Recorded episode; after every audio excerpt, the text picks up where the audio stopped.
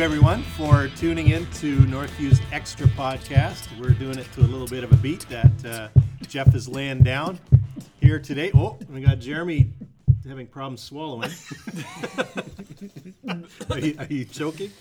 Uh, this is episode number 203. So thanks for listening. See if you can make it all the way through to the end because that would be helpful. Andy's here. Good to be here. Greg's here. Hi. Jeremy the intern's here. Hello. Jeff is here. Hi. Ezra, you're just waiting to say hi. I was waiting Why, why are you so excited?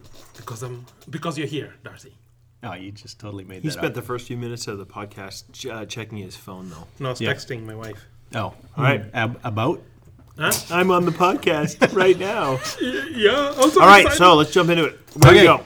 So, big earthquake happened in Nepal. Oh man, so And I, I Brutal. like what? 3,900, I think I heard. no. Now it's over four thousand. It that- just that keeps have going been up. confirmed yeah. yet. I mean, once they get out to the Yeah. villages and everything. yeah, it just keeps going up. Hmm. So one of the questions that arises from that, and, and I mean, most of these people that have been killed would, would have been non-believers, certainly wouldn't have had faith But- in Christ. By the way, I've been to Nepal, and I was look I've a couple times. I was looking at the pictures, and it's just it's just sad. It's just tragic. Yeah. Not just like the loss of like heritage too. Like there's some beautiful buildings that were destroyed, And then World cur- Heritage World sites Heritage just sites, leveled. and and of course um, the amount of loss of life too Yeah. is just awful. So the question that would arise out of that, I mean, if God knows that all those people will be spending eternity in hell now because they didn't know Him, why does He allow something tragic like that to happen? It's a bigger question than that. I mean, ultimately, that you have to ask the philosophical question about uh, what what is God after in the world, and is it only the saving of people? So, yeah, they're hard challenges, right? And this gets involved in the problem of evil, and in this case, natural evil. The natural right? evil. So it's not actually something that somebody committed, Right. some act that a human agent committed, which is eh, in some ways a little bit more troublesome to me because we can we can play around with languages of language of free will or what kind of will some what kind of freedom people have. But when you're dealing with natural evil, you're dealing with the Bible is explicit regarding God's authority over the created Right. world. So yeah, I mean Job's the ra- the rain. He sends the rain and the and the freezing rain on whatever it is that he wants. So yeah, we are faced with a God who has sovereign power over His creation, uh, and an earthquake that not only did He know about, but uh, the Bible seems to indicate that God has a very providential, you know, a direct action regarding the kinds of things to happen on our earth. Right? He says he, he brings the he makes the, the the sun to shine on the mm-hmm. or sorry makes the rain fall on the just and the unjust alike. So so God is actively involved in mm-hmm. the rain. So God um, actively caused yeah, this earthquake. I think that the scriptures would say, yeah. Yeah. so what do you do? Right. Luke 13. Uh, there were some present at that very time who told him, Jesus, about the Galileans whose blood Pilate had mingled with their sacrifices. So Pilate had done some really awful thing to the Galileans. And he answered them, Do you think these Galileans were worse sinners than all the other Galileans? Because they suffered in this way? No, I tell you, but unless you repent, you will all likewise perish. Or those 18 on whom the Tower of Siloam fell. So here's a better one, right? So this doesn't have to do with anyone's will. Right. Those 18 on whom the Tower of Siloam fell and killed them. Do you think that they were worse offenders than all the others who lived in Jerusalem? Because that was the viewpoint that many would have had. Uh, see, people get get what they deserve. Karma. And so these guys ran up, and this tower somehow fell over. Maybe it was an earthquake, uh, and it fell over and squished them. Ah, see, what we learned from this, people would say, is that those people are bad because they got bad things. And Jesus' response is, "No, I tell you, but unless you repent, you all, you will all likewise perish." So, what are we supposed to learn from these sorts of events? Uh, we're supposed to learn that God will bring His judgment upon the earth. Now, I'm not suggesting that this is a deliberate judgment for a deliberate sin uh, in any way. Please understand that. I'm not saying that oh they got they, they got judged because of their I don't know idolatry, whatever. I'm not saying that at all. But I do think that the Bible teaches that when these things happen, the lesson that we ought to be learning is um, repent or we also will perish. That we do, the question should be going through our minds is why didn't an earthquake hit Abbotsford today, and why didn't it crush us? So God has given us more time now to repent. He also gave the people of Nepal a significant amount of time to repent as well, right? So I don't know. You guys tell me if that's misguided.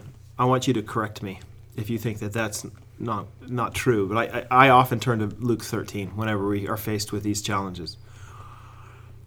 So, in a sense, God is being gracious by giving Time. the rest of What would God? What should God? of people time. What should God do when people when people sin against Him?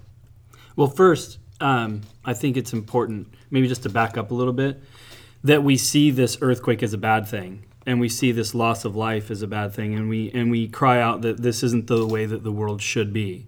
And I think in that sense, we all agree this isn't the way that the world should be, Very good point. and that we believe that there's a way that the world should be, and a world in which there aren't earthquakes and people aren't, uh, you know, Dying. killed and dying and destroyed. So why isn't the world like that, Andy? Yeah, and see now this gets to this idea of sin and that we live in a broken world. We live in in a world in which not only has sin and corruption affected us, and uh, personally our our our morality is is flawed in that we are rebellious, broken people, but that that in the fall it wasn't just humanity that fell, or in angels that fell. It was creation itself. So so my answer is the reason the world's this way is because we made it this way. correct. That our our rebellion against God had cosmic effects. Yeah. and that's the way that the biblical story works, Yes. right? Um, so, so there's a ripple that goes out Yes. to all the creation. In the redemption, there's a ripple that comes back, right? You have in um, Romans 8, the whole creation waits in eager expectation for the revelation of the sons of God. Notice that language that the, the creation will be healed as a result of the sons of God being healed. So, Creation the creation was destroyed Or cursed. or cursed because of the sons of God, meaning uh, us people being being uh, cursed. So my, my point still remains though is what what should a just God do toward the rebels who have ruined his world? Some people would say he should just kind of sit back and let things happen. Well, But he- I'm so if, that- if those plates that moved all of a sudden is not God causing it, but it's just the result of sin and the fall, that there's these plates that move and cause an earthquake, and God's just watching, going, "Oh, then we are well, that's too bad." that's not the way the Bible describes God's involvement of in- with his world. Yes. I mean, there, there are a myriad of passages. I, I cited one in Matthew 5, right? Um, that he causes the rain to fall on the just and the unjust alike. God causes it. Now, you, you're going to say, oh, but yeah, but he, there are, look at all the natural processes that are used, right? The water cycle and all that. Right. Both are true. Mm-hmm. God uses means, but just because we can point to the natural processes doesn't mean that God's superintending and sustaining those natural processes. The Bible seems to indicate that he is sustaining them. The whole world is sustained by the word of his power. So, those natural processes are happening because God is deliberately willing them to happen. You can go throughout the scriptures and find a myriad of places where, mm-hmm. where the weather patterns are God's work. Mm-hmm. So, I- I'm just saying that it's our naturalism, it's our, it's our, it, it's our worldview in the West that is causing us trouble to think that oh well God's not involved in these sorts of things. Everyone else on the planet, I guarantee you, the people in Nepal look at what happened and they think to themselves, "Ooh, there's something behind that." Or as Buddhists, they think that you know, the world is evil or karma or some some sort of yeah. What's interesting though is that, that Jesus is dealing even with the way that they would I think that the way that they would view it, which is the karma bit. Mm-hmm. He's saying, no, this isn't karma. This is this is going to happen to everybody. Mm-hmm. So, so the point is though is that God, God, does, God doesn't have a problem with all of us dying. right? Isn't that that's exactly what we deserve? So actually, instead of pointing your finger our finger at God and say, why does God do these mean things to people? What we should be doing is re- looking around us and saying, us why am I living in the lap of luxury when I'm a rebel against the Almighty God? One of the things too that to me is a, an important issue to raise is is we live in a culture that will point its finger at what's happening in Nepal and say, "Oh, isn't this a terrible thing?" Right. Well, it seems though that you've got like this dilemma. Well, on what on on what worldview do you see it as a terrible thing? So on the Christian worldview, we would say, yeah, this is a terrible thing. This loss of life mm. is is awful.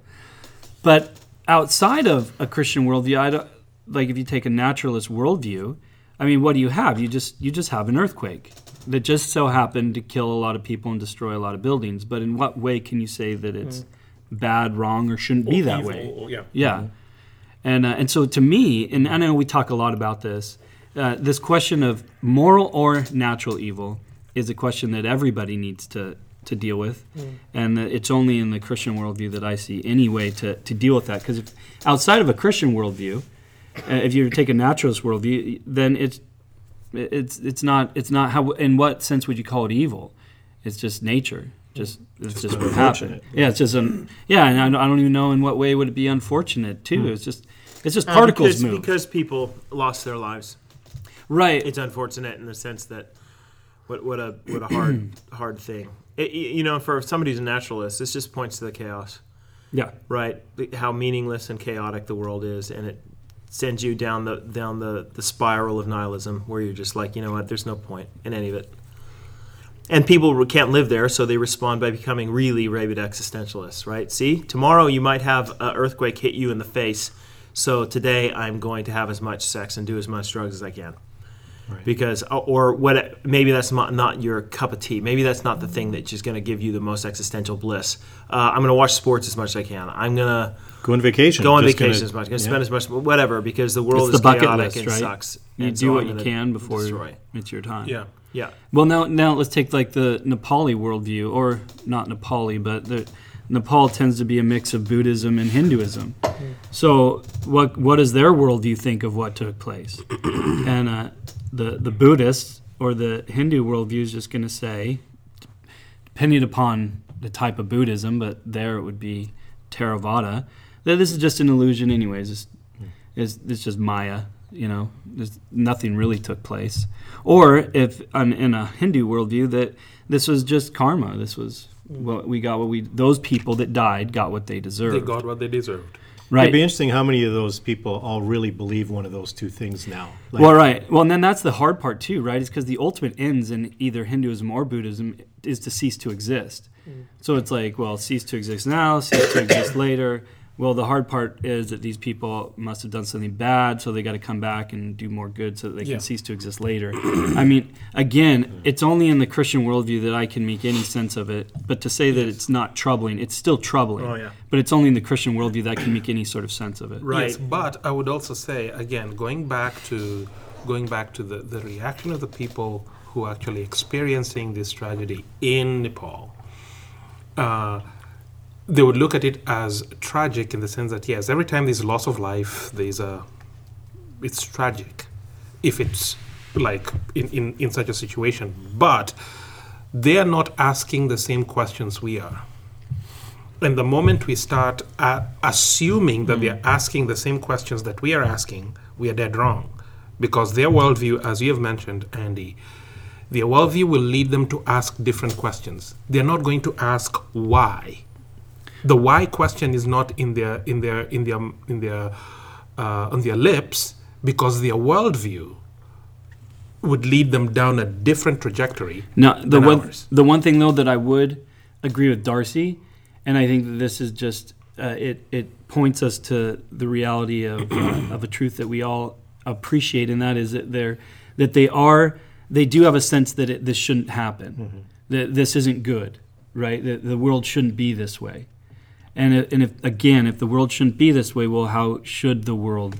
But I be. don't know if they're asking that question, Andy, because that is a very Judeo Christian Western question. Like them feeling like it's, it's like, okay, it shouldn't be like this. If it's karma, that's not a question. Well, the reason them. I'm the reason I'm saying that is because I think that there's even a conflict within their own spirits on this. So let's just take a woman, Mm-hmm. for example, who her husband's in a building, dies. She's not going to think to herself, "Oh, my husband deserved it. Must have done something bad. You Maybe go. he was cheating on me." Right? No, she's going to be sad and she's going to be upset over that loss of life, and she's going to be mourning the loss of her husband. Yes. And so I, I would say, yes, her worldview says, okay, karma deserved it. But at the same time, she knows, I would say, that that know that that there's that there's more than that that that that, that death is wrong, bad, Yeah. that this isn't the way it should be. He should still be alive, kind of idea. That's that's what I'm saying. I would say that there'd be a conflict in their spirit on it. They, they might be. They might be, yes. The reason I, I, I say this is I remember watching, I was watching the CBC News, the National, and sometimes the National has small little documentaries, like maybe a 10 minute little piece, and they focused or highlighted um, women in India. And especially in, in very poor remote areas who have been widowed. So their husband died, and maybe these women either they, they, they don't have kids or whatever, and they highlighted a specific young woman who's 25 years old. And she was married to a man who was at 70, like she was going to be the fifth or sixth wife or whatever, married off to this guy. So she had no kids, and then he died shortly after she got married to him.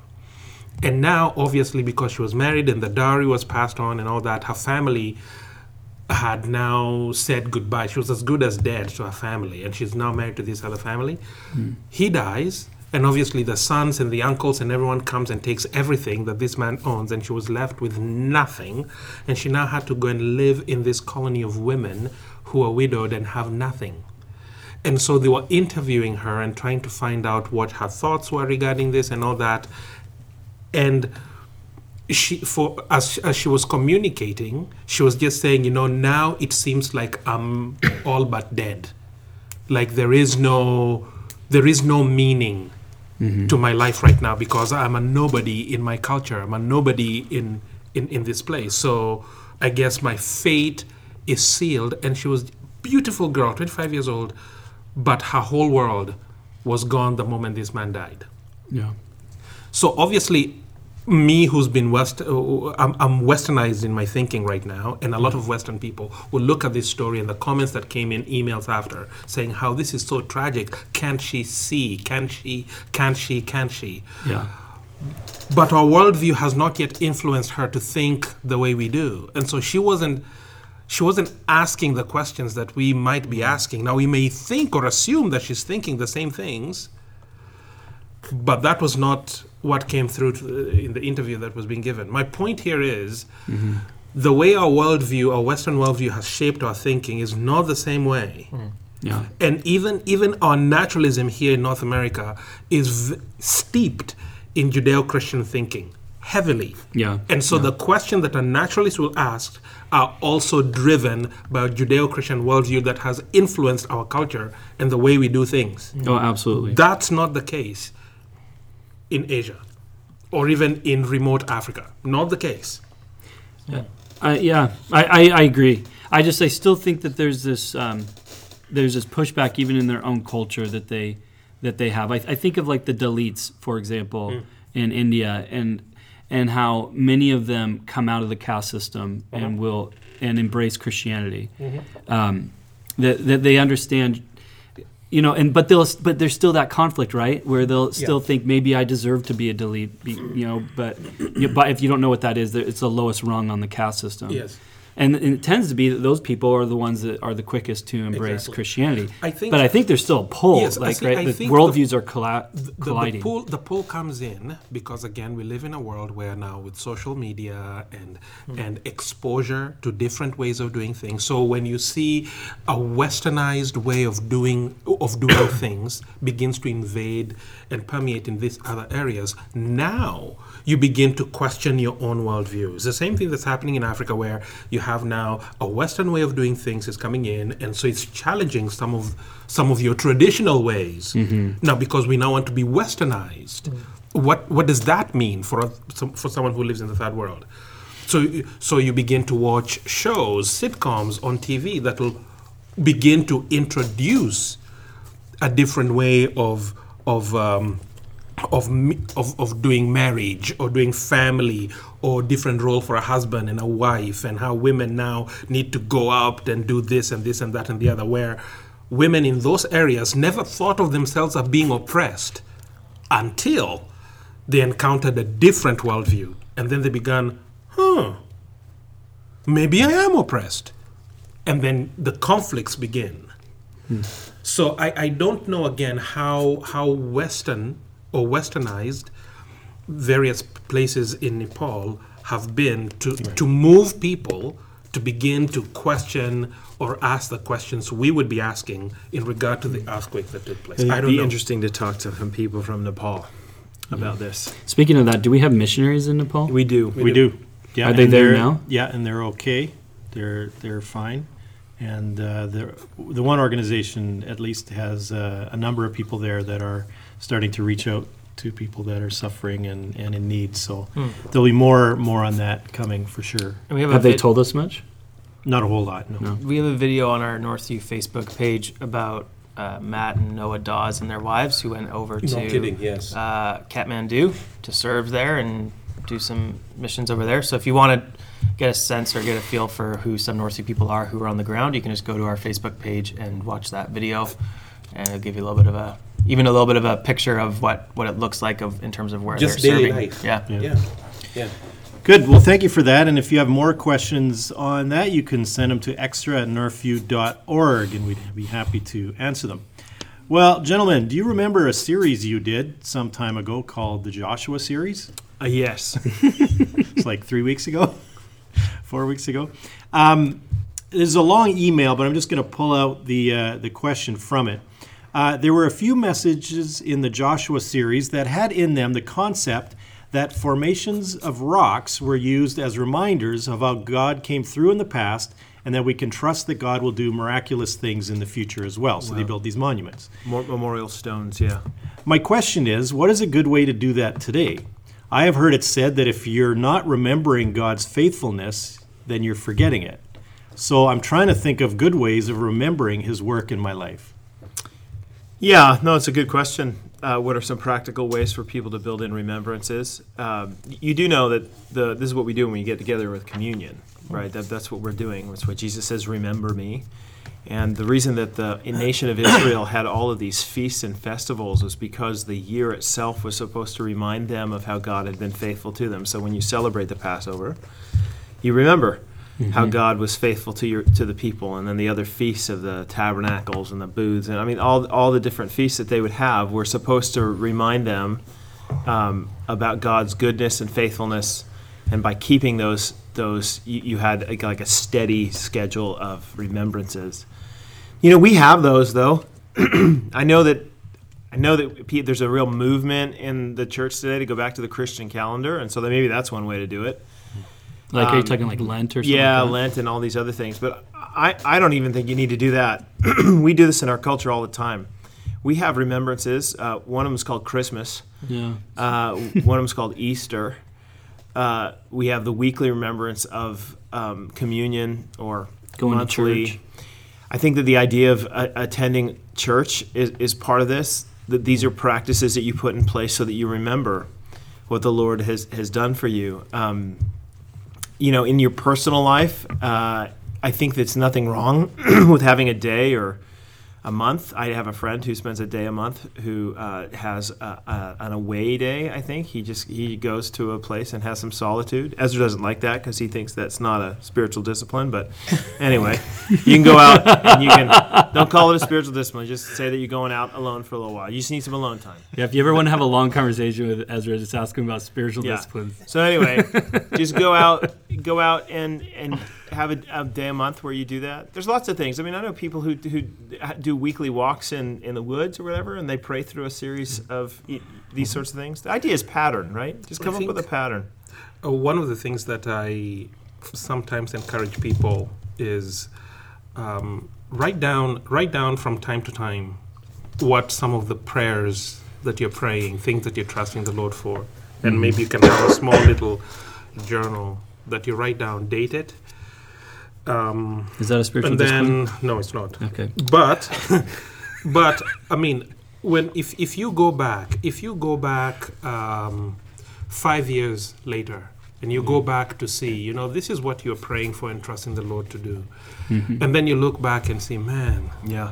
God did amazing things So one of the blessings of journaling. yeah is- you, is you seeing just that. write it down just write it down and you and you'll see Well, one it's of been a practice a lot of people can help with jour- Exactly. journaling and Yeah. writing down their, their prayer life and these sorts of things. Yes. Yeah. One one of the things that we did as a family that's more like the whole stone thing was we got all the grandkids together, so my kids and the other kids in our family, and we actually these uh, 12 inch by 12 inch stone blocks. Um, we took pieces of broken glass, like like um, not just like like colored broken glass, like that's meant to be used, and and each of the kids made something that was So your kids play with I know broken exactly. glass. It sounds worse than it is. Uh, so basically, they arranged these these colorful pieces of glass uh, into something that was memorable to that child, and uh, and then they poured cement over it and made these foot uh, blo- like stones, like for like Yeah. walking on. And uh, so that my um, parents, my, my wife's parents, so my in-laws, uh, so that they pray for the kids. They have these stones in their backyard, and as they see those, they, they pray for their grandchildren. And I mean, so like that, there would be a possibility. But I think the thing that what Jeff was saying is the idea should be um, that we do have these things that do remind us specifically in the context of the Bible what what God has done. You know what might be also uh, quite helpful is if uh, around the dinner table as a family, you know, if there's any evidences of God's grace that are happening, answered prayer, celebrate them. Like mention them, appreciate them publicly in front of your children. If you keep doing this over and over, and then one time maybe you're out on holiday or it's Thanksgiving, and you ask, you know, what has God done this year? Because you mentioned you mentioned those things um, audibly, publicly around your dinner table, you'll begin to remember. Yeah, I remember in January, you know, we thank God for this, or we thank God for that. These were evidences of His grace that happened in my life or in the life of family. If you mention them and you make a big deal, you know, make as mu- a a bigger deal as you possibly can in front of your kids, they will remember because you said it in Yeah. their hearing. Here's a simple way to, uh, if you spend any time in prayer, which you ought, um, you should just add a portion at the beginning of your prayers, which I, I mean, I do when I pray of Thanksgiving. In fact, Just start praying uh, by thanking God for all the things, little things, big things, whatever things you see today, things that you've experienced recently. It's a good. Exp- it, it's that. That's to me is the simplest way to remember. and it's and it's important. Research has shown that you know a lot of people who either grow weak in their faith or abandon their faith, um, that uh, they they often don't think that prayer works or that it has any effect. And so a lot of research that was done, I think of Hemorrhaging Faith and others that was done was saying, you know, maybe one of the things that we should get as Christians into the habit of doing with our kids is reminding them that prayer does work. And not just praying for things with our kids, but I, I now take time not just to pray with my boys, but then to remind them of what we've been praying about Right. and how God's answered those prayers. Exactly. Outstanding. Yes. So there's a bunch Good. of ideas. Yeah, ideas. that's great. So if you want uh, bricks with broken glass, you can talk to Andy. Now I'm going to need this to take another- a picture of that and put it on Facebook. Yeah, like, is this another business you have going on the side? You know what you should do is you should put your book right next to it. I I put my book in some cement. I've used. Your, I've actually used your book as stepping stone. Well, at least you have a book to step on. there you go. All right, extra team. What would you say is the most effective way to have a constructive discussion with a family member or friend who is clearly a Christian, loves Jesus and His Word in good and bad times, and believes the prosperity preachers and believes they have it right? Basically, what it boils down to is that they believe they have verses backing up their prosperity theology and are quick to label the Calvinist, in this case me, as being brainwashed by doctrine and judgmental. Can I stop real quickly there, Yeah. though? Just kind of make sure that the the, the, the idea of uh, Calvinism is alien to this. Yeah. And I know that the writers might like that label for their own theology, but this isn't something that a Calvinist or an Arminian would disagree on. I don't Right. think. Yeah. So that really mm. doesn't matter to it. So anyway, what would your response be to the believing brother and sister in Christ who are wrapped up in this pyramid scheme masquerading as biblical Oh doctrine? man, you know what? This is a at the end of the day, this is really just a question about the Bible, right? Hmm. I- It's a question about interpreting the Bible in its context. So, so you end up saying, "Well, there's a bunch of verses, and I've got a bunch of verses." Oh no, what do we do? We both have our verses. I, don't. I don't actually. I think this is a bad view of the Bible in general. It's basically arguing that the Bible is not clear, and it doesn't cohere. So, I think what you need to do is do the hard work of sitting down with each one of the texts that the person is citing and show that in the context that's not either not what it means or maybe it is what it means and you'll change your mind. So that takes difficulty, but I think that if I were going to sit down and talk to a friend, especially the one that you described, I would establish that we both love the Word of God and that we believe that the Word that the authors of the Bible had meaning in their context. Then that the best way for us to interpret the Bible is to understand the meaning of the authors in its context. So if we can establish that together, we're on the same page now.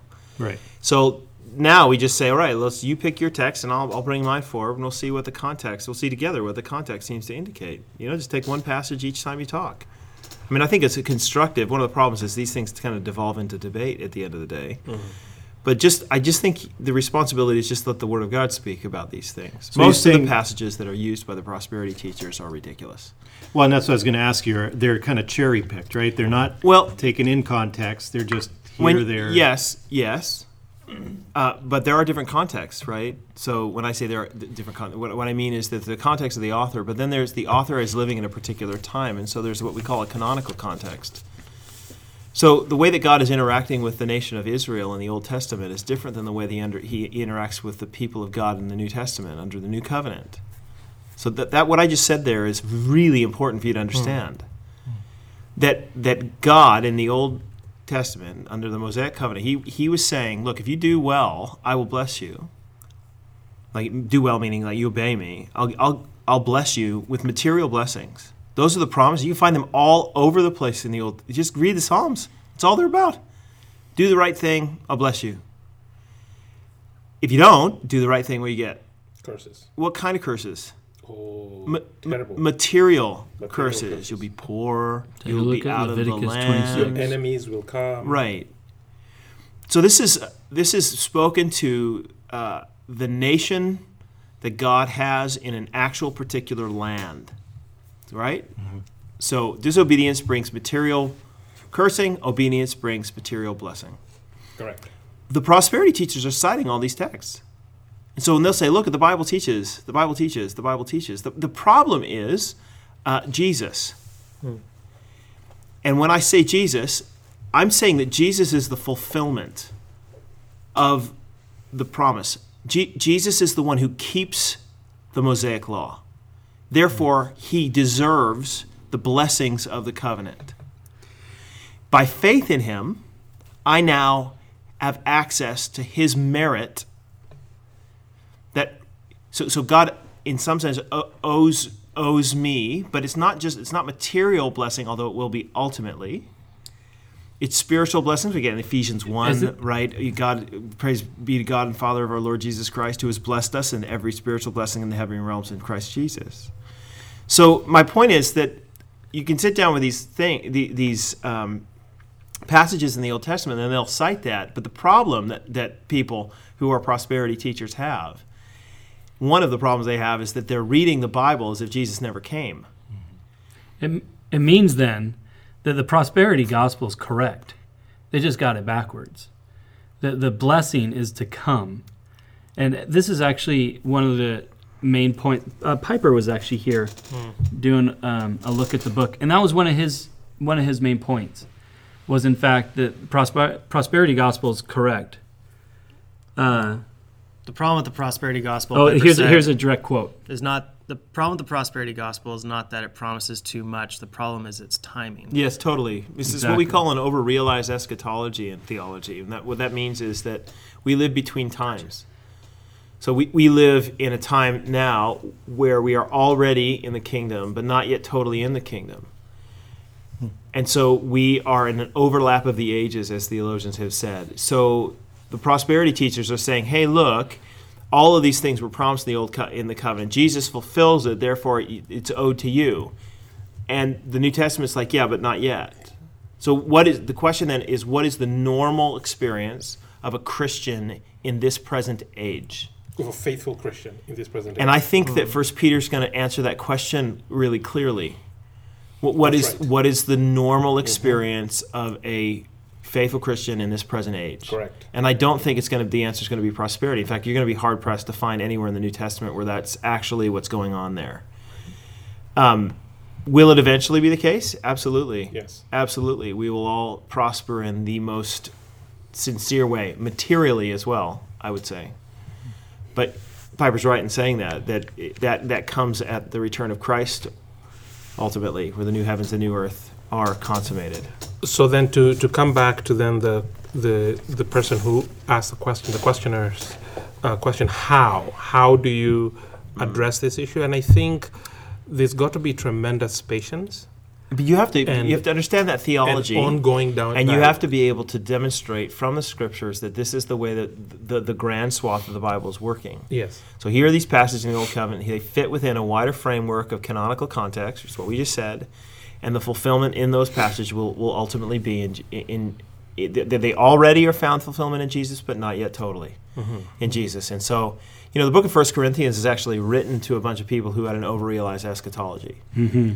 Like a bunch of people who had thought, hey, we're already in the kingdom, and so we're like the angels now. And so they were doing things that they shouldn't be doing. And so Paul's actually trying to correct them and saying, hey, hey, hey, hey, that not yet, not yet, not yet, not yet. So you're not saying though that the New Testament is more important than the Old Testament? I'm saying that the new the New Testament uh, is a fulfillment, or the New Covenant is a fulfillment of the Old. See, because here's the problem: if, if the prosperity gospel is the reality, then it means that those who are closest to Jesus and followed him, that they didn't they didn't get any of that. Like the the pros, where where did Peter or Paul get the prosperity gospel? How, how did that play out for them? Jesus didn't get the prosperity. Jesus didn't get the prosperity gospel. They got prison, is what they got. They got persecution and if, death. If you go to Hebrews chapter 11, you will read what people got in this age. And the point of Hebrews 11 is that many of the people, that some people got blessing, and many did not. But they longed for a, a, a, a- they longed for a day to come, and they contain, right. continue to be faithful, knowing that God was going to do what He promised, even if it meant they they died. In fact, you have this wonderful little section. Paul right- says this over and over again. Um, that that for him that, it- that he was working towards heaven. Heaven was the ultimate goal. That was where his sights were set as he did suffer for the gospel. So in the middle of Hebrews 11, you, you have this, even well, it's toward the end, Hebrews 11:32. And what shall, more shall I say? For time would fail me to tell of Gideon, Barak, Samson, Jephthah, David, Samuel, and the prophets, who through faith, listen to what they did. They conquered kingdoms, enforced justice, obtained promises, stopped the mouths of lions, quenched the power of fire, escaped the edge of the sword, were made strong out of weakness, became mighty in war, put foreign armies to flight. Women received back their dead by resurrection. That sounds like prosperity to me, doesn't it? So, so here are a bunch of people who experienced that from the hand of God, but it continues. Um, others suffered mocking and flogging. Oh, sorry. Sorry. Before some were tortured, refusing to accept release, so they might rise again to a better life. Others suffered mocking and flogging, and even chains and imprisonment. They were stoned. They were sawn in two. They were killed with a sword. They went about in skins of sheep and goats, destitute, afflicted, mistreated, of whom the world was not worthy, wandering about in deserts and mountains and in dens and caves of the earth. And all these, though commended through their faith, did not receive what was promised, since God had provided something better for us, that apart from us, they should not be made perfect. The- um, My point is, that you have the, the author is very deliberate in giving both sides of this. Yeah, some people can experience these great things, awesome, and then the other parts not so much. And and honestly, most of the New Testament seems to be indicating the second part's probably going to be more likely for the people who follow Christ. Not always, but your expectation should be that God is going to do what He promised ultimately. But again, the, the, these passages, like Hebrews 11, is is describing what we're talking about, living in between the ages, and the, with the expectation that God will do it in the age to come. Yeah. Good. Um, so, Jeremy, would you read Matthew five forty one? And if anyone forces you to go one mile, go with him two miles. So, for the Christian baker of wedding cakes, should this verse say, "If anyone forces you to bake a cake for a gay wedding, bake them two"? You know what? I was listening to a podcast that I want to recommend to you. It's called The Mortification of Spin. It's from the Alliance of uh, Confessing Evangelicals, and they did a series, or just a, they, their most recent one was about this question: to bake or not to bake. Uh, I think the question is a lot more uh, detailed and difficult to answer than we sometimes want to talk about. There's lots of definitions that we want to say. So, do we bake a cake? I mean, what, what does baking a cake for a wedding say about our sponsorship of said wedding? Uh, does it mean that we're sponsoring the wedding? I, I don't know. In fact, I, I read, I heard about in the First Things, which is a actually a Catholic journal, a Roman Catholic um, journal.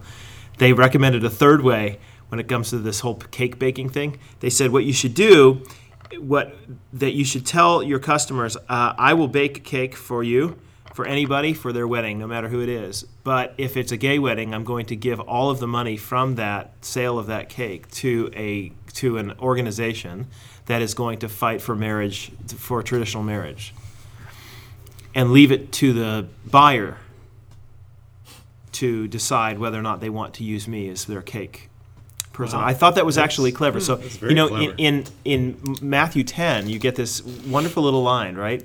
That says, "I'm sending you out as sheep among wolves, so be so be wise as serpents and harmless as doves."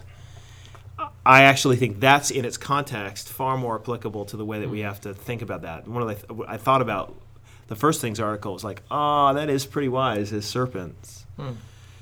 And harmless as doves. So, you know, but you're going to get beat up f- mm-hmm. for all this. Um, But for Christians, why has this become the huge issue versus baking a cake for a believer and an unbeliever getting Yeah. married? Right. Right? Right. So there's a whole bunch of challenges to this, right? Because a lot of these people who have done, uh, who, who have baked cakes would have been happily baking cakes for a believer and unbeliever wedding, which is, you know, biblically, I, I would think just as troublesome. Right. Um, yeah, so it's a nuanced ch- challenge, and so I, you know, I you, what you hear in our podcast sometimes you hear us feel one way, and then the more we think about it, we feel a little bit more that other way. Like it's a ch- it's a difficult. Honestly, it's a very difficult subject to think about. I, I don't think I, I think I've come down to, on to where the author, the guys who were speaking on the mortification of spin were coming down, which is like, you, you know, I think it's an issue of Christian conscience. Like mm-hmm. I I wouldn't do it. I really wouldn't do it uh, because I think that you are sponsoring sin. But I wouldn't put you under church discipline if you did it, if you mm-hmm. baked the cake. I also don't think I'm going to respond to this question, though, by saying that this passage requires you mm. to bake the cake. Uh, I, I don't believe that that's what Jesus is, is, is after here. I think he's, um, but I have to think about that some more. I would. Good. I don't think it, my point is I don't think that Jesus here is saying that I need to participate in someone else's sin. Do you understand what I'm saying? To, to make me walk one mile, I don't see that as sinful. Right. But but baking a cake for a wedding might be a, an abuse of my conscience, and I might consider it sinful. And so, in that sense, like if it's a non-sinful thing, yeah, go two miles. But it's begging the question of whether or not it's something that I consider to be sinful. Right. Yeah. But if you choose not to bake that cake then for the gay wedding, you better be consistent. Yes. Oh, you better be absolutely. then, and I think that the honestly, this is the challenge in it because on the one hand, you also want to say to some of the people who are really getting upset about this and saying, "Hey, you're being inconsistent and and you know hateful." I do think that in some ways, this whole debate exposes some of the ways that we have been inconsistent in the past regarding labeling sin or participating in sin, and because it's a sin that our culture approves of, uh, we've been okay with it. So we've syncretized on that level. But when it comes to this one, ooh, we're not going to do it. Uh, so I, I think it's a clarifying moment for, for the church, and I think there need to be a lot more discussions had a, around this issue. You guys can feel free to disagree with me. I, I'm, I just oscillate on it a bit. Ezra's not going to oscillate. He's still like, nope. I don't know how to bake, so it's not going to be. See, I think the reason why I would, the only reason why I would say someone could is that I, I'm just not convinced that, that as a professional, your involvement in something is your endorsement of the thing. That that's Even a wedding. yeah. So we're talking about a covenant ceremony. Well, if you're willing to do a, if you're willing to do a, a wedding for for non-Christians in general, I think you're already putting in a different category. See, so the- if you've opened the door up to that, Right. There, there are all there are all sorts of other questions I, I want to ask too, though, because the wedding ceremony is actually a, a, a before God uh, covenant making deal. I, I also think there are other covenant making deals that we do. We have a lot of business deals that we do before God and before others, and I do think that sometimes we get involved in business deals that we ought not get involved in. Is the lawyer who signs off on that deal, or the lawyer who puts the papers together, sinful, or is he participating in sin by hmm. doing it? But the, look, I'm not saying yes or no. Hmm. What I'm saying is, what a great question to be thinking about as a follower of Christ. Like, how are we going to navigate that? See, I think when it comes to a wedding, though, I would say a marriage is a picture of the gospel. yeah, but now if they're not Christians, still you would say it's a picture of the gospel if they're non-Christians. Okay, but then uh, are you going to say that the law of God does not apply to them? Well, It does, yeah, exactly. but I'm saying, I'm asking if it's still a picture of the gospel if it's a non-Christian wedding. That's what a wedding is. But then, but to the be gospel. consistent, then you would So need whether- to not make cakes for non-Christians. so- Don't are talk you- over each other. Huh? Don't talk over each other. Andy was Oh, just sorry, saying was I- something, and Ezra kept talking. No, Andrew, Oh. say what you were saying again. oh, I was going to say then to be consistent, wouldn't you need to not do weddings or bake cakes for non-Christians? See, okay. When it comes to, I'm, I'm going to argue. I'm going to argue this as a as a pastor um, in a local church. When it comes to weddings, I would I would be very slow and lean. I, I would if- I would go as far as saying, you know, if someone wants to get married and they're non Christians, I wouldn't do the wedding. Is there a distinction, though, They, they have to. between what a cake baker is doing and Uh-huh. what you, the officiant, is doing? And I'm going to say there is. there yes! is. I'm going to say there, There is. absolutely Of course there is. is. So, There so is. this is. Do you understand? This is why this becomes a. li- It's a difficult subject. My thing is, a few weeks ago, I brought up an issue. I brought up this issue, and I was really reticent to bring it up because it is somewhat thorny and difficult to work through. What my point in bringing it up was uh, the freakout session that the culture at large has if you, in any way, because of your conscience driven by religion, want to abstain from doing something like right. that. There is this massive freakout session going on in the Western world that you're not allowed. You're absolutely not allowed to believe that. I know of lawyers who are not will who cannot say openly that they are Christians because if they if they do, they will be ostracized and lose all sorts of business. Even though they are Christians, and it doesn't have anything to do necessarily with whether or not they get a client or not. Like if people know that they're a Christian and they go to a particular church like It's ours, yeah, you're hooped. You're absolutely hooped. Or if you defend a certain, if you're a defendant or, or you're the the lawyer, the counsel for the defendant in a in a, a lawsuit that's trying to defend maybe traditional marriage or a viewpoint that's Christian, you're you're done that's the thing that's driving me crazy right now is that I can't even have this discussion in the culture at large because um, everyone's going to freak out the moment you start asking questions. Is there should there be nuances here? Like if I say out loud that the Jim Crow laws in the United States, which many people don't, I mean, a couple of us are Americans around the table. Jim Crow laws were. Uh, ba- I always want to make it race related. Ba- basi- well, basically, uh, the, the the law is that you you know you don't have to serve uh, somebody a, a, a lunch at a counter if you're if they're black. That, that's the kind of thing they're talking about. But is that different? Serving lunch to somebody because of their race is that different than doing a gay marriage? See, that's the same thing as you coming into my bakery and me giving you a make baking you a cookie while you're being gay. That's that's the right correspondence. But isn't there a difference between someone who's doing a marriage that they believe is actually sinful? And where does religious liberty come into that? And the answer right now in the in the West is like uh, religious liberty doesn't come into anything. No, it's being trampled. You don't get to have an opinion. And the great irony here is that the great religion of our culture, secularism, gets a pass, right? Because it's not religious.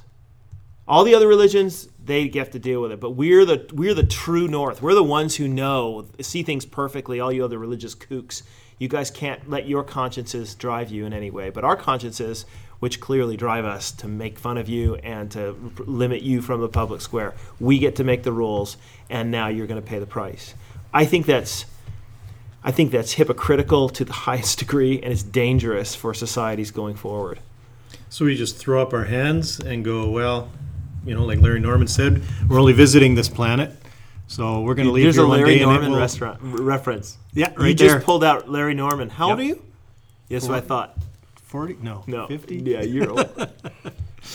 So do we just put up our hands, or do we? I think that Do the we passage fight, that, or- well, the passage I said earlier. I think that what I love about the first thing stuff is it's what wise as a serpent. Yeah. And we have been sent out as she- sheep among wolves. So So this shouldn't surprise you You got to be careful and creative and thoughtful. And I'm going to tell you that it's going to require not just you individually, but your whole church and pastors and others to come around you to try to figure out how you're going to best do your business. What does it look hmm. like for you to be a teacher in the public schools when they ask you or tell you you have to teach this curriculum? right. So that's going to be hard. And, and some people are going to say, I can't. So they're going to go to the private schools, and that's, that's fine. And some are going to say, I can't, and they're going to go homeschool, and that's fine. And some are going to say, I'm going to try to figure out a way hmm. to be in it, to not, to, to remove the, the offensive portions that, about it, and still keep it and see how I, see how I go. By the way, th- this is um, something that's happening in Ontario right now. Now, I might be wrong here, but it sounds to me like what's what's being um, put forward in Feb- it was put forward in February. It'll take effect in September in Ontario, um, and specifically with regards to grade three. If, if you haven't heard about this yet, uh, just in Ontario, and they were talking quite a bit about this, that uh, they'll be teaching in schools that there's six genders, and they'll to Only grade six? three.